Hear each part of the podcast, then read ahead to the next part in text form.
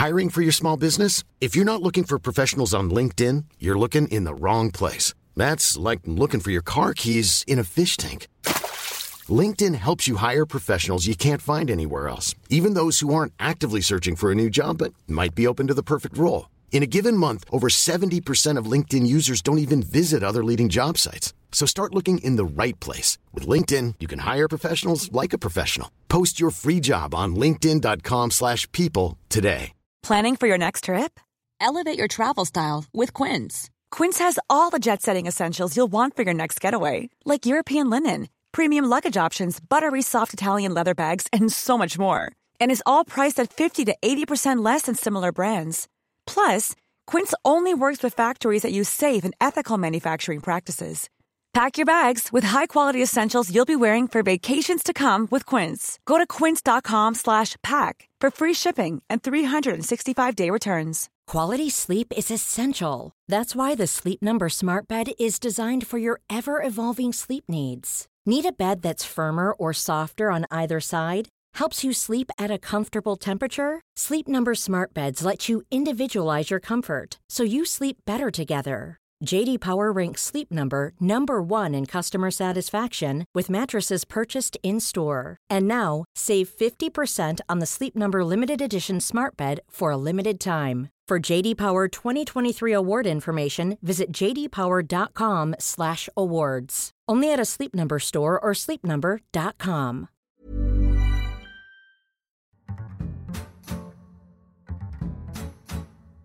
Hello and welcome back to On the Continent, our weekly look at the big stories in football from across Europe. I'm Luke Moore. And I'm Andy Brassel.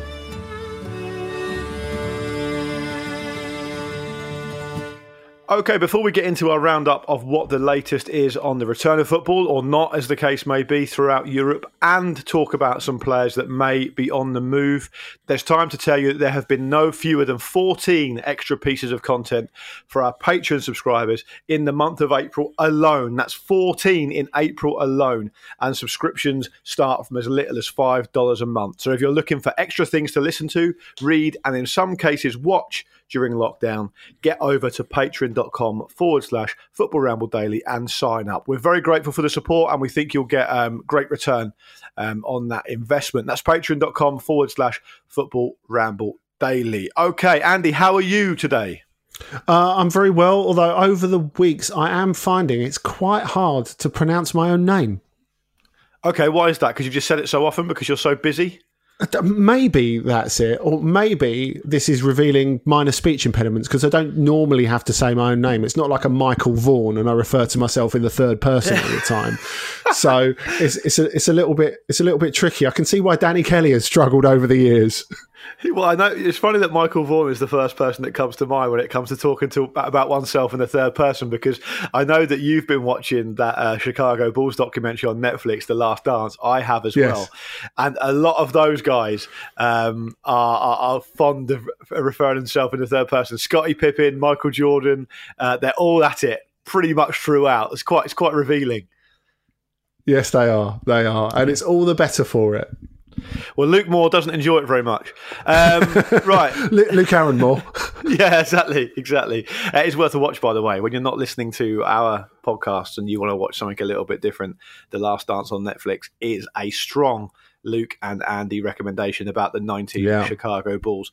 Um, in France, Ligue 1 and 2 are effectively done after the French government passed down a ban on events, including those behind closed doors, until at least August and probably September, I think. Despite the French football authorities wanting to try and come back, this, the decision has been taken out of their hands and they won't be back until next season. There'll be a meeting next month to decide the outstanding issues of relegation, promotion, um, and who qualifies for Europe, etc. Andy, there was a feeling among some players that their safety wasn't being taken seriously, and so this will come as a relief to them, won't it? But what is that likely? What's all this likely to mean for the financial future? Of many of the clubs in France? Well, it's a big question, Luke, and particularly this week because uh, Canal Plus and beIN Sport, who we established um, some weeks ago, weren't paying up the last tranche of what they owed on this season's TV money, um, have come to a deal um, before this was announced, actually. So before we, we knew that um, Ligue 1, Ligue 2 were going to be over, um, Canal Allen and, and beIN uh, agreed with the, the, the league that they would pay up um, the matches that they'd already had, which, as we were saying at the time, why hadn't they paid for that anyway? Which, which seems entirely reasonable, by the way. Yeah, yeah, and um, in, in, fact, they're, they're not they're not going to pay any more, and uh, some high profile presidents, notably, obviously, Jean Michel Aulas, who's going to come up in this conversation quite a lot of, of, of Lyon.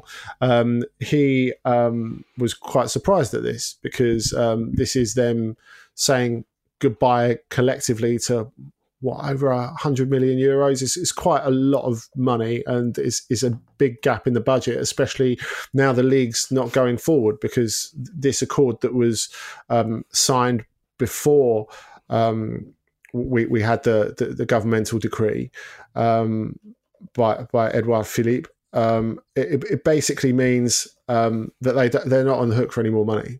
So th- this is something that needs to be plugged. There are other holes that need to be plugged, uh, notably. Uh, transfer money that hasn't been paid up front. So mm. there's uh, the they're looking into creating a central fund um, backed by some big banks where basically the debt that French clubs owe each other in terms of transfers is sold to this central fund that, that the league looks after, so that, um, that there's no horrendous interest payments um, accruing or uh, accruing, or they've they've not got any like demands for payment or anything like that. Now, mm. th- th- this is going to be have to be fixed on a European level, of course, because as we've known from the beginning, with uh, UEFA's involvement and UEFA's desire, which hasn't proved to be workable, of getting everyone on the same page, because of course every country's different and every country's um, uh, not just uh, public health but emotional reaction to this crisis has been different as well as the the speed with which COVID's moving through every country. Um, there's there's still transfer money outstanding um, to French clubs of some 600 million. So that's wow. something that, that, that is a, that is a huge hole, and that's something that won't be easy to sort out internally as well because obviously they can create this central fund for money that's owed for transfers between French clubs, but how do you do that on a European level? It's something that's that's very very tricky. But you know when we've said all along, Luke, that the way that countries have reacted on an individual level is almost entirely governed by television. I'm sure that will be no surprise to any of our listeners, but it's worth looking back in a, in a week, of course. Well, it's, it's just after the, the Eredivisie being um, canned for the season. Um, of course, the, the, the Belgian league was the first to say we're going to call it all off, although this has still not been 100% ratified and like we're going to finish the season right here. With Belgium, it was because um, the clubs were insured for the, the, rest of the TV money, and the mm. TV companies were covered for the rest of the TV money. They had a force majeure. So it was like an easier decision to make, wasn't it? Yeah, exact, exactly, because it was going to lead to financial ruin for, for anyone. Now, um, the Eredivisie and a lot of the Eredivisie presidents have said, well, we're unlike the top European leagues, the elite European leagues, if you like, because we're not as reliant on um, TV money as the rest of them. And you could say the same about Portugal, who again are going to get governmental guidance later this week on whether they continue. Although the desire of the clubs, it, it, appears, is very much to continue. Although, as it was in France, you know, France were planning as if this was mm. going to restart. Um, social distancing uh, restrictions and movement restrictions. Uh, are going to be relaxed in the next couple of weeks. Uh, teams were getting ready to to go training and, and, and all the rest of it, and that they were planning to start on June seventeenth. That was that was the league's plan until um, Philippe put the put the kibosh on it. Um, but this is dictated by TV money as well, because one of the main problems, and when you talked about players' safety, it wasn't just in terms of the spread of the virus; it was in terms of physical load because you know, we've had so many suggestions, and you know, Gary Neville suggested, you know, why couldn't we play like five games a week just for a, a, little while? And I think he was being partly flippant when when he said that, and he was trying to get people excited about the return of of football. I didn't get the impression, quite rarely for Gary Neville, that he'd, he'd really thought that through, and he was completely invested in that idea. Um, the, the, the French have been saying, right, we're going to play all these all our games between June 17 and August 3rd. Then we're going to have less than three weeks off and start season 2021. And this is the point where the coaches and the players start thinking, whoa, whoa, whoa, whoa, what, what are we doing here? Because this idea that I think a lot of people have that the players um, kind of have it easier through this crisis because yeah. they're on a lot more money than the rest of society. It's simply not true, is it? I mean, they're, they're not on holiday at the moment. Okay, they've got no. bigger gardens, they've got a gym at home, but these are people who, and we talked about this on Jules and Andy way back. I think it was um, uh, me and Kate Mason were t- talking about it. Um, the, the fact that uh, th- these are guys who are, whatever their means, they're used to working outside pretty much every day of their working life. And they're not able to do that. And we'll come on to Spain in a minute where people just haven't been allowed out at all. They haven't been allowed out for a walk a day or anything like that. They've, they've not been allowed out for any of that. The restrictions have been a, a lot tighter. And, you know, you've gone through the, the centre of Madrid and um, the, the, the, place has, has been like proper 28 days later sort of, sort of business. Um, but going back to France, um, the the sense that the coaches and the players got is again, it was all about TV because it's not just about the money that they're not going to get this season, it's more about they're worried the money they might not get next season because there's a new TV deal kicking in with Media Pro, this Spanish company, who have stepped up to the plate, having been quite quiet since they've got the rights. They've stepped up to the plate trying to potentially help since the crisis has has come in because they know they're going to be building a relationship with these clubs. The new TV deal is worth a lot more than the last one. So this is really important. This is a really important point to make because whereas we might look at it as fans and say, well, surely it's more important to finish the season that's going on, however long it takes, rather than start a season that you know hasn't even happened yet. You know, if we have to compromise the season, would it would it be better to truncate next season or whatever? Well, that for a lot of leagues, and especially for France, who've got this big new TV deal, and they'll need the money more than ever at a time like this. They need next season start. That is the most important thing for them. And I think when we look at the governmental decision, I'd be really, really surprised if they hadn't taken into account a the fact that they're going to need that money going forward, as you know the, the economy is going to be radically affected, and two the fact that players feel that they're in the process of being thrown under the bus a bit. Yeah, a two doesn't come after A, Andy. It's B.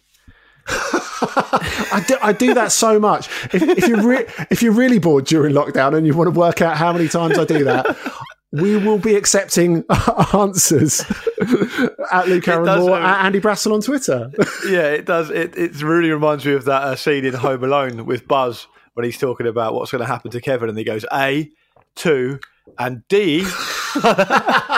anyway, I want to. Um, I really want. To, it's worth pointing out actually that um, the UEFA have, have, have given a May twenty fifth deadline for leagues who haven't so far uh, announced how they're going to finish their season, how they're going to do it. But as you were saying to me earlier, Andy, that's that's actually a movable deadline for whatever that means. But I suppose they're just trying to give a bit of uh, a bit of clarity where they can. But I really want to um, I really want to drill down to something you said uh, regarding the players because um, crossing over to Spain, Sevilla boss uh, Julian Lopetegui gave an interview to Mundo Deportivo talking about the physical and mental health of players, pointing out that you couldn't compare it to just coming back after pre season because they've not been on holiday, they've not had a chance to unwind, they're living through this as much as the rest of us are. And he said he expected if the football did come back, there'd be a lot of injuries, a lot of tentative football, basically. And he also said main thoughts should be with the health of the country generally. I think that's a really interesting point, and I don't think it's something that we've talked about an awful lot. Now, we're starting to see articles creep out, particularly pertaining to the Premier League, about how players feel around coming back and playing again. I heard an interview with Burnley's Jay Rodriguez the other day, and he said, "Look, I've, it's me and my wife and a couple of our, uh, our two dogs. We're not we're not um, we're not we have childcare problems, etc., etc. And I would personally be prepared to go to a hotel for a month and, and do a bit of a camp and then play. But I know mm. plenty. It was essentially saying that, but uh, not every player is in that position. Give us a bit of a word on on Lopetegui here and what it means for the prospect of Spanish football returning, but through that lens of what the players will go through. I think the mental health aspect is really important, and particularly when it comes to Spain. Of course, it was it was just last weekend, last Sunday, that um, children were allowed out to, to, to play once a day for the for, for, the first time in what a month and a half, uh, a really a really long time. So um, you know, for for a lot of people, they they they have been uh, literally stuck indoors. I mean, we've seen, we were talking about the last dance earlier, we've seen a Thibaut Courtois hosting these at home NBA 2K parties, haven't we, with um, Sergio Aguero and um, various basketball players and, and, and, stuff like that. Anything really to, to, to pass the time. And it is, it's, it's really tough. And I don't care how much money these guys have, have got. I mean, all of us know, uh, any, any of us, for example, during this, who've um, had to self isolate for a bit and then been out. If you've been in your house for two or three weeks and you go out for the first time, it's weird. It, it it's weird, mm. you know. It it takes a bit of time to adjust, and the, the sense I got from Lopetegui in that interview, it felt like he was he was quite down like as a lot of people would be from being stuck yeah. inside the whole time. And there's a massive leap from that, as he says, to getting back to competition. Now they will have three weeks training before the league starts. I mean, that seems to have been something that's adopted as as European wide best practice. Um, but it's, it's really going to be hard to pull off. And the idea of, um, you know, we've we've got again to, to a point where more and more leagues are saying, well, what if we have to reduce the number of stadiums? And what we're getting towards is, is not even a behind closed doors resumption of football, but an idea that it's almost like a, a mini tournament. Now, th- th- this was something that uh, Jean Michel Aulas has touched on, um, the, the Lyon president, um, when they're talking about how to decide the rest of the season. I mean, he was still deciding. And he's thrown in a, a series of very unhelpful suggestions over the, the, the last week or two. Um, his idea was to to have playoffs uh, and and really roll them into the the, the next season, which I, I, think is a is, is a pretty awful idea and makes things more complicated than than they need to be. But th- this idea that um, teams would have to go to camps. Now, again, I think there's a cultural difference because in Italy, that thing of going in retiro, especially when the team's doing badly, of being locked away just them for three days, four days, week at a time, is not so alien. But for for other countries, uh, to, to have almost an uns, unscheduled like World Cup situation or European Championship situation. I mean, it's another thing that's very unsettling and a little upsetting, I, I think. And especially when you talk about, we're not just talking about a regular World Cup or whatever, where, I mean, uh, speaking from personal experience, when you go off and work at a World Cup, when you're leaving your family for like four, five, six weeks and, and, your kids, it's difficult, and it's more difficult for the for the people who are left at home. But it's it's difficult as a as a family.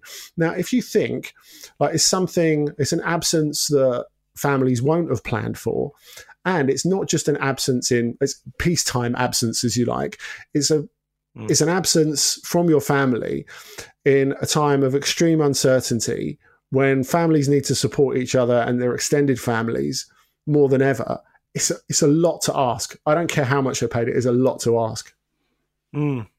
Yeah, we'll watch that develop with interest. I mean, as, as, as it as it affects this country, and we imagine there'll be some change in how life is being led before they contemplate football coming back. Because situations, if the situation stays as it is now, for example, say you've got a few kids and a wife, and you are you can't rely on your parents or, or your wife's parents to look after the kids because of the current protocols in place, and then you're expected just to, to disappear for three or four weeks.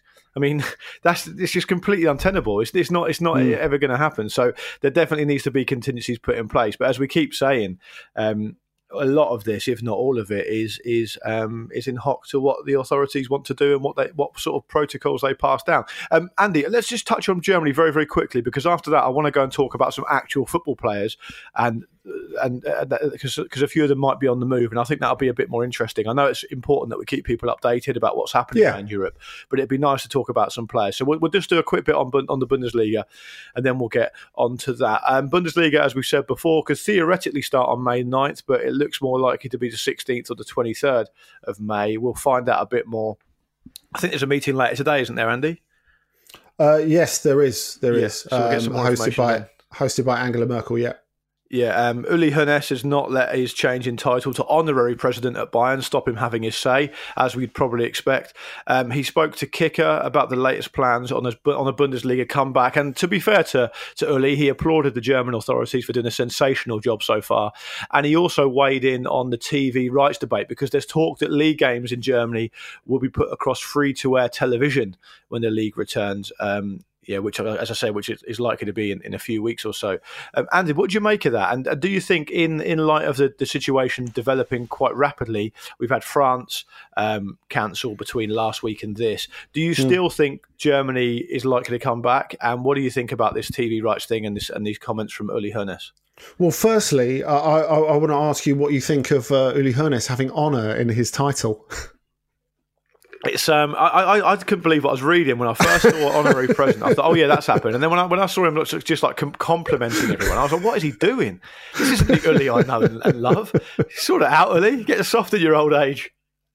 Um, I think the, the the point we've got to make here is um, as as with all of this and as all the way along, things have changed very rapidly. And uh, Uli Hoeneß was speaking last Sunday, Monday um, about this, and um, it, we'll go into that a little bit more um, in, in, a minute. But I think the fact that um, you know Germany's had this uptick since, or apparent uptick, we have to say apparent uptick because, of course, um, figures of uh, illnesses and, and, and deaths are compiled in a different way, and there's always an uptick after every weekend because of the way they're compiled in Germany. So we don't really know yeah. whether it's a genuine uptick in, in, in infections or just the numbers catching up. I guess that's something that we'll, we'll find out when Angela Merkel looks at it so far. Um, but I think this does need to be treated with a with a bit of caution. Um, for what it's worth, even though um, May 9th was always given as the the sort of headline, and I think people really grasped at that because they're excited at the prospect of a, of, of a, top European league coming back. The league said, and the CEO of, pardon me, the Bundesliga, Christian Seifert, said, well, we're ready to come back on May the 9th if we need to. He never actually said we want to come back on May the 9th. Yeah. They, they always wanted a, a little bit more time. I think the difference between Germany and other countries is not just the way that um, Germany has managed to flatten the curve, but the level of preparation, the sense of detail, which we talked about on last week's OTC. And if you're a player, I think there will be players out there who feel apprehensive. But compared to other countries, there seems to have been a lot more, not just economic planning, but planning for how the players are going to live this experience. And I, I, think that's very, very important. But when we do go back to the economic side of it, the, the brilliant bit with Uli Hoeneß, there's always a little twist. He's a bit like Jose Mourinho. He can't go through an interview without saying anything controversial. He simply can't help it. And um, there, there, was there was him. You think, you're thinking, oh, it's new comrade Uli so uh, as, as, he's talking about, oh yeah, let's make everything free to air because we don't want people, you know, crowding into front rooms around the skybox and all, all this sort of stuff. Uh, and then he takes a little breath and goes, uh, on the other hand, you can see him taking the little breath as you're, you're reading it. And he goes, on the other hand, we don't want the uh, public broadcasters to be freeloaders. So, um, yeah, o- obviously they'll have to pay some money to Sky and Eurosport and DAZN and that. Yeah. Yeah, or he's just it's just a thinly veiled way of saying to the taxman, "Look, I'm not earning any money from football. There's no money in the game anymore, so you can't come after me." Andy, just just very very quickly uh, before we move on, um, I think that's a that's a brilliant point to make, and and it really is worth drawing the distinction because we've seen a lot of um, a lot of quite bombastic chat about uh, the dangers of players returning and football as an industry returning and what that means for the wider health of the country, particularly in the UK. Simon Jordan, who I think talks excellently on, on this kind of stuff, said that it's not it's not responsible morally to bring football back at this point. What's it going to take for people to understand that? Will it take some kind of tragedy for that to happen? But but the reason I'm bringing that up is because the point you're making is that it's been it's a completely different situation in Germany. It's dealt been dealt mm. with completely differently, and so it's not we can't compare apples with oranges. Is that right? Exactly, and they're at a different point as well in terms of the spread and infection. I, I, mean, for for England, does it seem too soon? Yes, and it goes back to what we were saying yeah. before, and what I I would like to think we've always said since this started, and we've discussed this, and going back to what uh, Lopetegui said, and I did only put Julian Lopetegui in the running order because you find it very difficult to say his name. But yeah, out of order. Uh, I think I probably yeah. said it wrong a couple of times today, didn't I? people people are used to it by now. You've improved through the practice, I like to think. Yeah. But I, I, think it's really important to consider, and Italy's definitely been through this. The the, the sense of where um, the, the people and the players are at emotionally, because we were definitely at that point like three weeks ago where Italian football and even ultras ultra groups were we can't face football at the moment. Like look outside your front door, look on the news, look what's happening. And mm. I I tend to think England's more at that point at, at, the moment. You know, I think the full gravity of what's happening has has come through, and I think even for the most fervent football fans, like there are a lot out there who say, you know what, it's just not important at the moment. So there's a sense of what's safe and there's a sense of what's decent as well. And, and those are two separate, well, not completely separate, but slightly separate things. Één keer sta je geen buitenspel.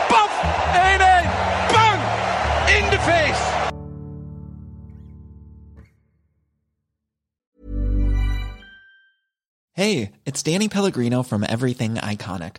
Ready to upgrade your style game without blowing your budget? Check out Quince. They've got all the good stuff shirts and polos, activewear, and fine leather goods, all at 50 to 80% less than other high end brands. And the best part? They're all about safe, ethical, and responsible manufacturing. Get that luxury vibe without the luxury price tag. Hit up quince.com slash upgrade for free shipping and 365 day returns on your next order. That's quince.com slash upgrade. I'm Sandra, and I'm just the professional your small business was looking for. But you didn't hire me because you didn't use LinkedIn jobs. LinkedIn has professionals you can't find anywhere else, including those who aren't actively looking for a new job, but might be open to the perfect role, like me. In a given month, over 70% of LinkedIn users don't visit other leading job sites. So if you're not looking on LinkedIn, you'll miss out on great candidates like Sandra. Start hiring professionals like a professional. Post your free job on linkedin.com/people today. Quality sleep is essential. That's why the Sleep Number Smart Bed is designed for your ever-evolving sleep needs. Need a bed that's firmer or softer on either side? Helps you sleep at a comfortable temperature? Sleep Number Smart Beds let you individualize your comfort so you sleep better together. JD Power ranks Sleep Number number 1 in customer satisfaction with mattresses purchased in-store. And now, save 50% on the Sleep Number limited edition Smart Bed for a limited time. For JD Power 2023 award information, visit jdpower.com/awards. Only at a Sleep Number store or sleepnumber.com.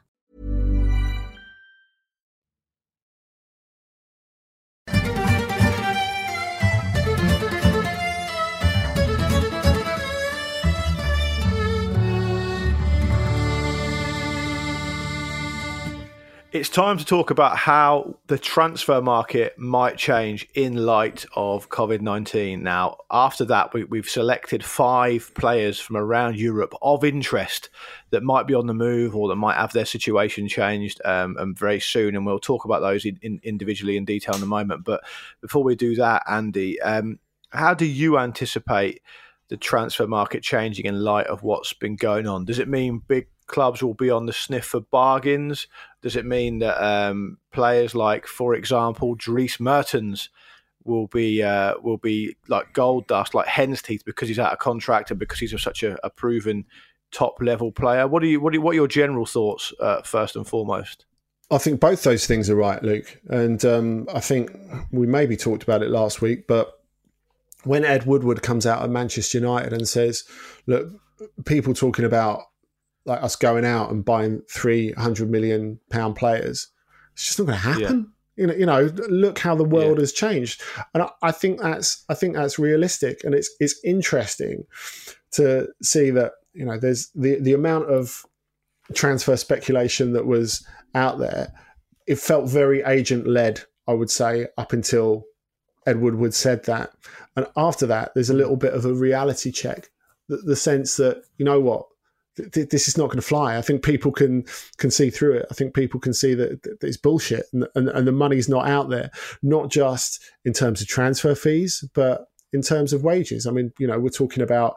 Um, not just uh, TV deals and how they might be tailored in the future, but shirt sponsorships, everything is going to have to come down, and, and there's there's no doubt about that. Um, but Dries Mertens is, I I think, a very interesting one because he could have easily. He's our first player. He's our first one of the five to talk about. So crack on. Right.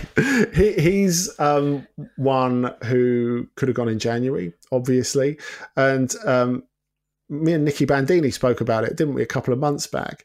And we were both saying um, how it would have been heartbreaking for him to leave before he got to um, the Napoli record goal scorer line, and um, that which is, sort of was won by just sheer consistency and diligence by Marek Hamzik.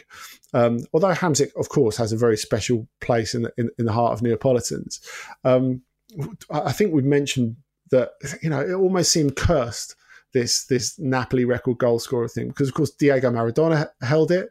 Um, it looked like Cavani was going to break it. You know, fellow South American. Then he left. Then a fellow Argentinian of Maradona, Gonzalo Higuain, who I believe we'll talk about in a bit. He looked like he was gonna he was gonna break it, and then he completely nuked that idea by moving to Juventus and getting his face turned into toilet seat covers and uh, and, and the rest. of it. but but but but something else that Nikki said, which was uh, something I've really held on to actually, is she was saying that how uh, well. Uh, an indication of how well that um, Dries Mertens is adapted to Neapolitan life. They don't call him Dries; they call him Ciro because he's very much one of the guys, and he, he always embraced the idea. And I think that's really important because you look at some players and some players who are, you know, quite decent names in European football. You, you know, look at Corentin Tolisso is one, for example. Players who've been on the brink of a move to, to, to Napoli and then kind of got cold feet because they're scared by the reputation of the place. The club feels a little intense, maybe both of those things. And Mertens went in completely the opposite direction. And for I think for a Northern European, especially, to say, well, not only am I going to come to your club, but I'm going to really embrace the culture, embrace the way of life, become one of you. That's something really special. So, whatever happens to Mertens next, and he's had a fascinating career, particularly at Napoli. I think the fact that he's at least matched Marek Hamzik's record. Okay, if they come back, I would love him to score another goal and push it over the top because I feel he really deserves the title. And that's no knock on on Marek Hamzik. Um, I think that would be absolutely fantastic. Yeah, and he's attracted the interest of, of Chelsea. We talked a bit about that on Monday. Um, the boys and I were talking about how I like him because he's he's busy. He's a versatile player. He's he's he's had. He, I mean, he's been brilliant in, in recent years. I mean, he, he, I, I didn't really know if he could play as that proper centre forward, but he has done. Whether Yeah. he can do that in the Premier League, I'm not sure. But um, there's, there's there's been talk that he's been in touch with Frank Lampard personally if in light of what you've just said though andy if he loves the club so much and he loves the the culture is there what's the reason he's not signing a new contract Um, they've not offered him what he wants. Um, Right. Uh, and, and there was always the, the, the, the sense that they were um, open to the idea of um, selling him away to China, just as they'd done to Marek Hamzik. And Hamzik was someone who loved the club and was loved by the fans, but you know, when they got the opportunity to get a last payday out of him, that's exactly what they did. Now, earlier this week, interestingly, there was um, a charity auction uh, to raise money uh, for uh, local um, people who've been helping out with with with, with COVID, and um, uh, Dries Mertens auctioned one of his shirts, one of his match worn Napoli shirts. Do you know who the winning bidder was? It was Aurelio De Laurentiis. No. He he paid. Oh, was he paid it? like he paid like thirty thousand euros for um for this uh, match worn shirt of Dries Mertens. And I don't know uh, if, if if that that felt a little sort of mending fences sort of sort of mm. effort. So he's definitely on the block. He's definitely up for considering something, and he wants to get paid. I mean, this is going to be his last contract, and there's no reason yeah, why he's 32 he now, isn't he? Yeah, there's there's no reason why he, he wouldn't want to get paid. Um, so he's going to be a very very attractive proposition. But so much has gone on at Napoli, on and off the pitch, and he has been a little bit marginalised by Gattuso so far. Part of that has been has been due to to, to injury, but and grumpiness co- probably. yeah, probably. but he and and his wife actually, who's a TV presenter back in Belgium, um, they're very cosmopolitan people. So for them to go out and try something else out before the end of his career and make a blinding success of it would not be any surprise and would not be inconsistent with Mertens and what he can do. And what you were saying about the moving position is is so so important. Um, I know regular Napoli watchers will be aware of this, but this was a guy who was a very entertaining, very intuitive wide player, and as he said, when Maurizio Sarri popped him in as a centre forward, mainly because they had an injury crisis, all of a sudden that turns him from a B plus player into an A player. And I think if you look at his numbers in recent seasons, you know, this was a guy who, when he arrived, you'd never have backed him getting anywhere near the the, the record goal scoring um, sort of peak for, for for Napoli. So he's done an incredible job, and I think so much of it is is down to his his training. He was part of this this football school when he was a teenager in Belgium, where in order to um, increase your reactions on the pitch and sharpen your reactions on the pitch. What you had to do is you did a sort of rondo with the rest of your teammates, but at the same time, as the coach started it and threw the ball up, you would have to solve maths problems at the same time, and they would increase in difficulty as the exercise went on. And so, a lot of people believe that that's why uh, Dries Mertens is able to make decisions so quickly, so rapidly in a game because his brain is so perfectly compartmentalized. He can think about three things at once. And you could argue that maybe that's part of the reason why he was able to adapt so well to the centre forward position. Now, I could understand doubts about him being able to play centre forward in the Premier League if we're talking 10 years ago. But as I've mentioned before, we are now in a post Modric and post David Silva world where, you know, you never would have backed those guys being able to do something in the centre of the pitch in the Premier League if we go back to 2005, 2006, and it felt a bit more like Valley of the Giants, a bit more like 80s NBA. But now Mm. I think that there's there's there's a bit more to it, and you, there's always been the sense, and we saw that when I think Fernando Torres arrived at, at, at Liverpool. If you've got that little bit of technique, and you can handle yourself that, that little bit extra technically, and you can handle yourself physically, there's no sense that that Mertens can't put up with the rough stuff because goodness knows he's had enough of it in Italy.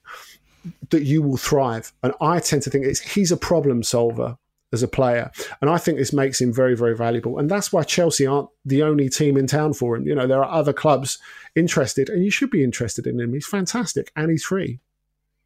Yeah, and I also think that um, be be careful because if um, if you do make your players as a young men in training do maths problems, they're probably going to want to end up earning more money because they understand more about how it works. Um, another Bad news for agents. Who, Yeah, exactly. Another forward who has um, who's um, played at Napoli is your friend and mine, Andy, but particularly your friend, one of your favourite uh, ever players, uh, Edinson Cavani, currently of Paris Saint Germain, of course. Yeah, yeah, exactly. You, you're the man with the uh, Edinson Cavani biscuit tin, famously. um, he he's apparently now, as of this week, open to extending his stay at PSG, despite interest that's gone back several decades from Diego Simeone at Atletico Madrid, and also I think also I think um, Antonio Conte's quest to sign every player uh, ever at Inter. What, what's what's been the latest development causing him to say that he might he might want to stay now? Well, this is going to push poor Lars Sivertsen over the edge if he doesn't sign for Atletico. So uh, let's hope yeah. for Lars' sake that uh, this deal is consummated. Um, but I, I, think there are a few strands uh, to this. I think a lot of players will feel that they feel a bit happier at home. And this is his home. He's been there for a very long time. He's the club record goal scorer. He's adored by his teammates, which I think is very, very important point to, to underline. Um, he's adored by the supporters there. And, you know, I think there maybe is as he's riding shirtless horseback uh, across Uruguay, a sense of, yeah, I, I, miss the old place, you know. And the second point, and uh, possibly even more important point, is the growing sense in the last um, month or two Paris maybe aren't all in on Mauro Icardi. Um, you know, there was, there was a feeling. he hasn't even done sake. anything. He hasn't even, even done anything yet. But I'll I tell you that, what, Andy. I think that's the whole problem. Yeah, one one suspicion of a sniff of a suspension of financial fair play, and they're at it again. well, I, I think the, the issue with Icardi is not the stuff that people like to talk about. It's what he is on the pitch because he went through a little scoring drought, a mini scoring drought. And that's the point where you miss Cavani because you're like, well, what does Icardi do when he's not scoring goals? The answer is not much. I mean, as a yeah. penalty box player, he's absolutely peerless and he's superior to Cavani in that sense. So when it's going well, I think it's very easy to be all in on Icardi and to think, oh, well, Cavani's a bit old now. We, have got a lot out of him and, and all the rest of it. So what you're saying is they're losing their nerve then? What? No, I'm I'm saying everything he does off the ball, you can miss that, and everything he brings to the team in terms of effort, pressing, heart, all that sort of stuff, which kind of links to the why he's so loved by his teammates and and the supporters. That's something that can make you think, oh, hang on. I mean, he's not going to be a cheap option to keep. There's no doubt about that. But if you're talking about uh, shelling out for a guy who you felt was an opportunity, but has maybe as, as the transfer goalposts have shifted, is now a slightly more expensive signing if they take up that near 70 million euro option on him. And he's one of those guys who doesn't do anything when he hasn't got the ball.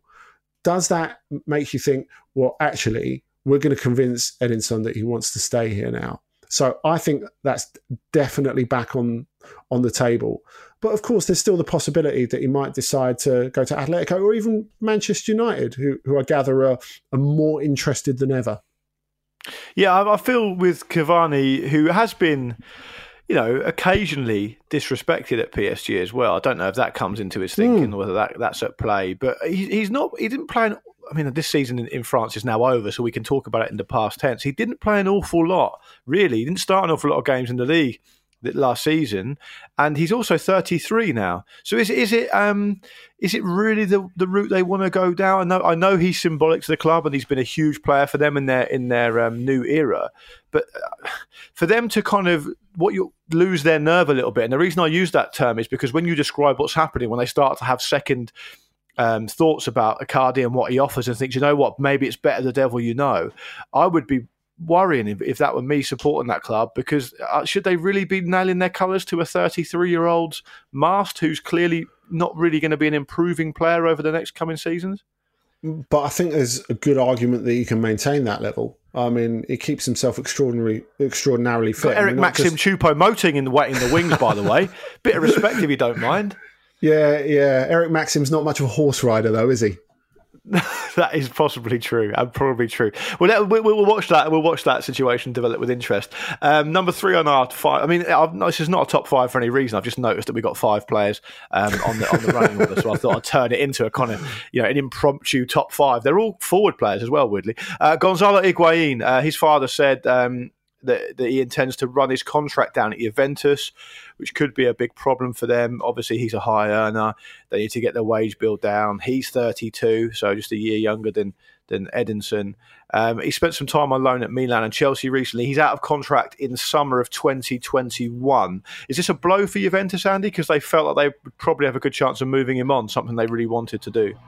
It is a big deal for them. Uh, because we've spoken on a number of occasions the the difficulty for Juventus that they got all the incoming transfer business they wanted last summer, but they couldn't ditch Dybala despite trying to. They couldn't ditch Higuain like they wanted to.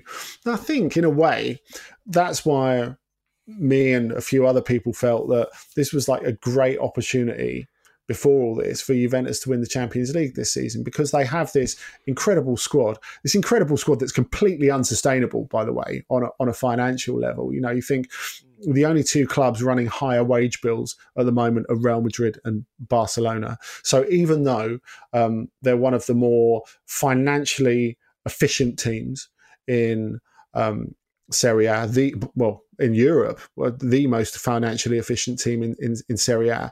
You know, they changed that when they went in on Cristiano Ronaldo.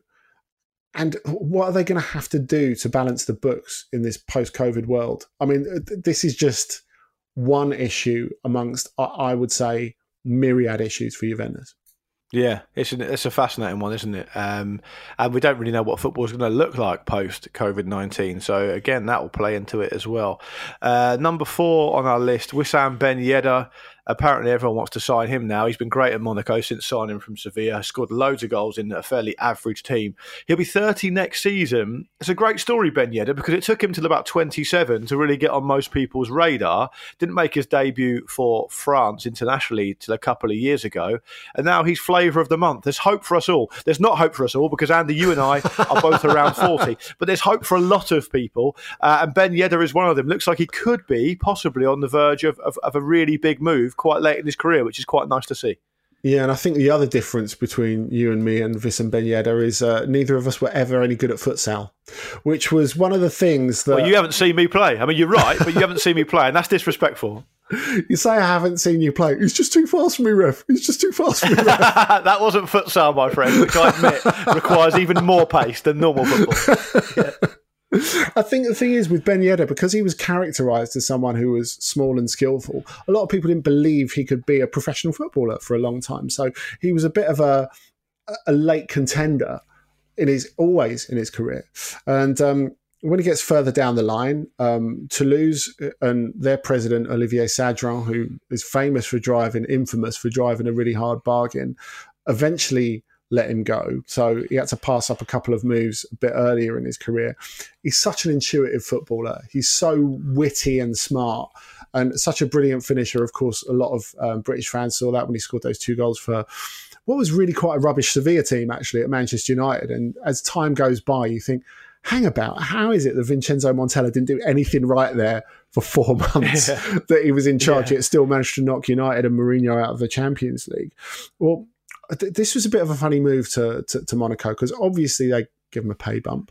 Obviously, he gets to go back to to Ligue 1, which I don't know if is a, a, good thing or a bad thing. I think you could think with the amount of money that Monaco spent last summer, they're really ambitious. True, but what they are not, or that what they've not been this season, is focused, and he's propped them up really through his brilliance. And as you say, to score that many goals, and he's the joint top scorer in Ligue 1 with Mbappe, which I think, given the complete divergence in their circumstances, is a really incredible achievement. I think the interesting thing about a lot of these strikers that we're, we're, we're talking about is this sense that you can actually get better with age. And it's something that Aritz Aduriz talked about ages ago when he said, well, someone said to him, why is it that, say, you and Antonio Di Natale, for example, at Udinese, how can you get better in your 30s? And he said, well, realistically, because there's improved diet and improved physical training and all that sort of stuff, if you can maintain your physical form deep into your 30s, why wouldn't you improve as a player?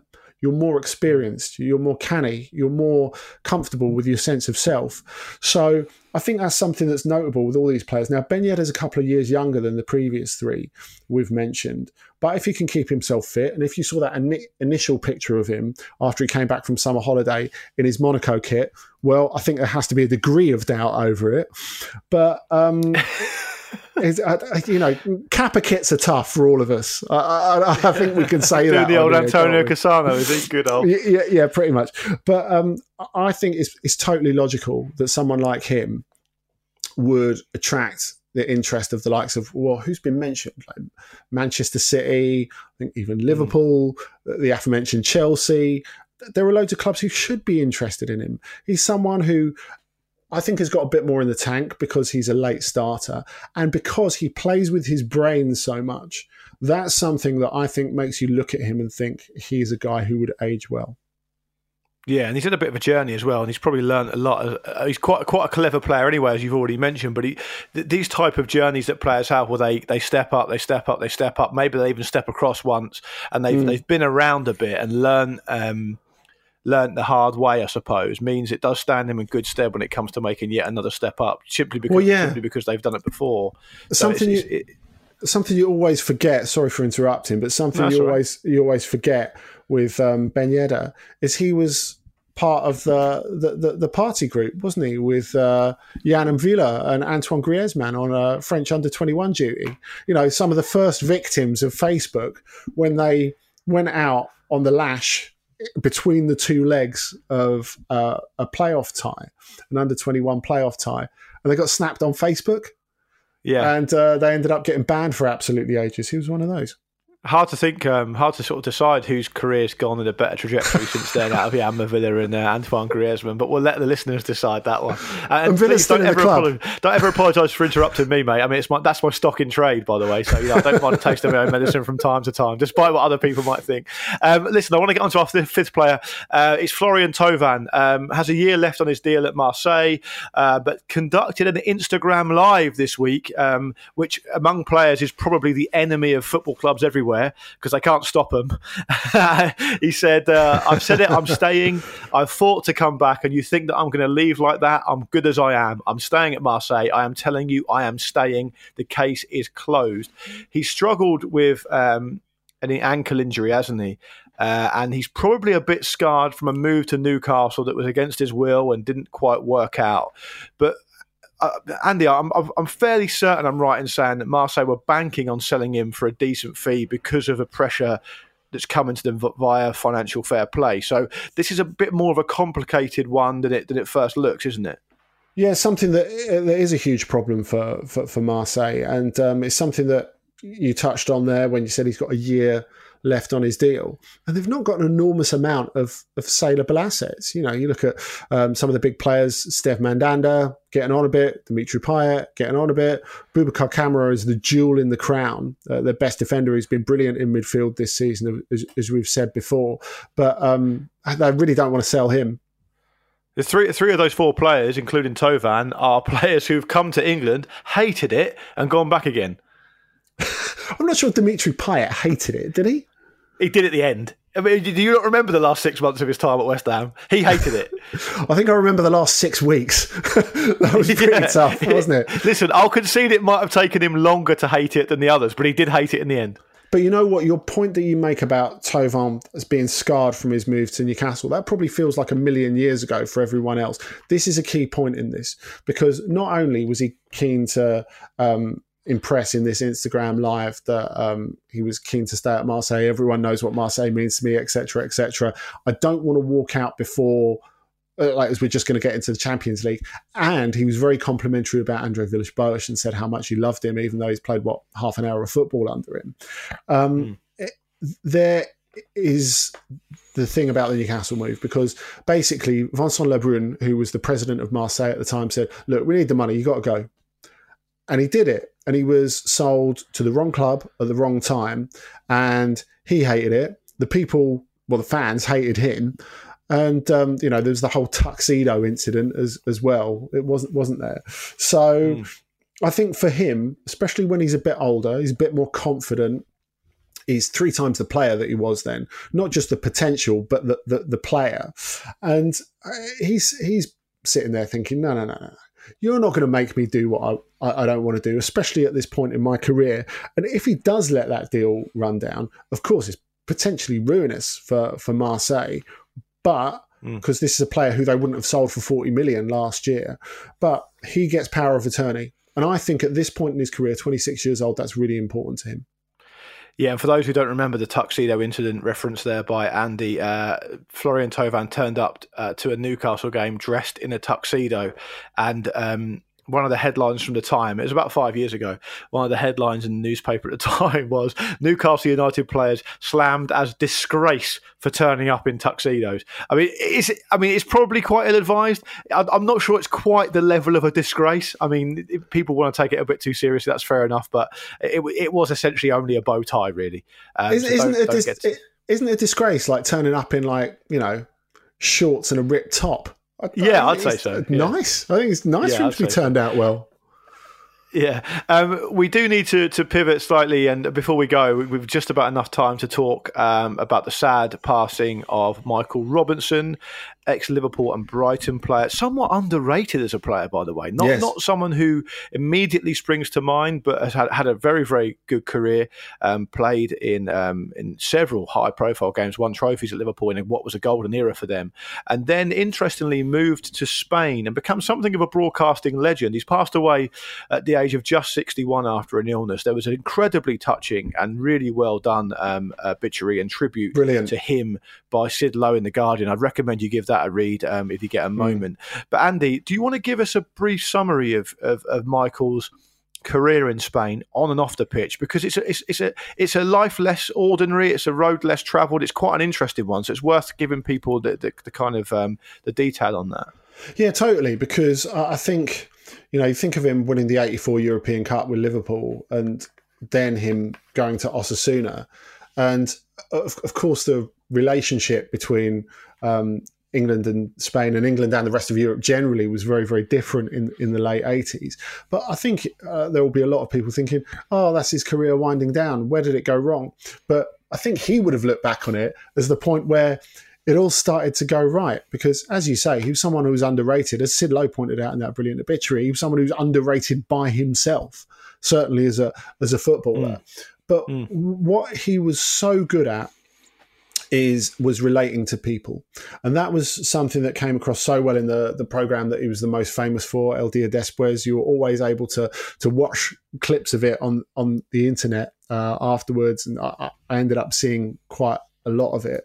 And um, what was brilliant about El Dia Después is to have someone who was um, not Spanish but managed to understand Spanish football culture and what was important in it so well. He's so different from 99.9% of ex footballer analysts um, because, and you know, there are some increasingly good ones out there, but he understood that it wasn't just about analysing the game and it wasn't just about the players, it was about the culture and all that sort of stuff. So he was someone who had a, a, big creative input into this program, and he was someone who understood that um, it was worth looking at the fans, sort of extraordinary things that they that they would do. And so, you know, you'd have, you know, the ten year olds getting after a linesman and throwing peeper shells at him, and, and and stuff like that. Something that's very particular to culture, but he, he trod a really fine line actually because he was someone who managed to find the humor and find the, the, the warmth in um, Spanish fan culture and the experience of of watching football in Spain, but with without like taking the piss in a mean way. It was always quite affectionate. And that's something that's very, very hard to do, I think, um, especially when it comes to players relating to fans. And I think it's fair to say that very few of them can actually do it that well. So that was the reason that. I, guess it's hard to express, and a, lot of uh, people who cover Spanish football and live in Spain cover, covering Spanish football have been quite big on that this week. The fact that it's hard to get across the affection that was out there for him and how much people love that program. And um, when it when it was when it was canned, he, he went off and did a few other things, and he, he brought his own real humanity to that. But uh, the, the, thing I saw the most of him on was El Dia Después, and it, it, was it was unique. I can't really think of another football program like it in Spain or or probably anywhere else actually.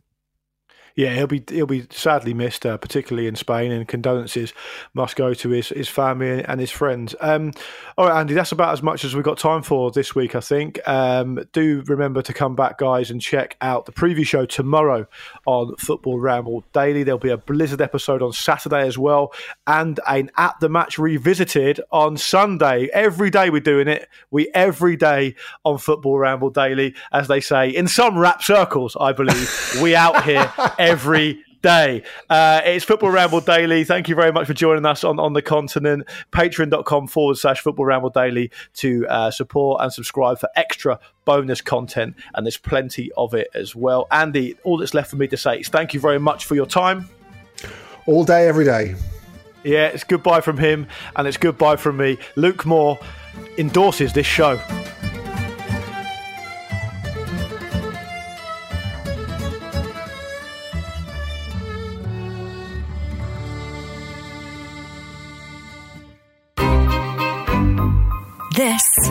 Was a Stakhanov production. Hey, it's Paige DeSorbo from Giggly Squad. High quality fashion without the price tag. Say hello to Quince. I'm snagging high-end essentials like cozy cashmere sweaters, sleek leather jackets, fine jewelry, and so much more. With Quince being 50 to 80% less than similar brands and they partner with factories that prioritize safe ethical and responsible manufacturing i love that luxury quality within reach. Go to quince.com slash style to get free shipping and 365 day returns on your next order. quince.com slash style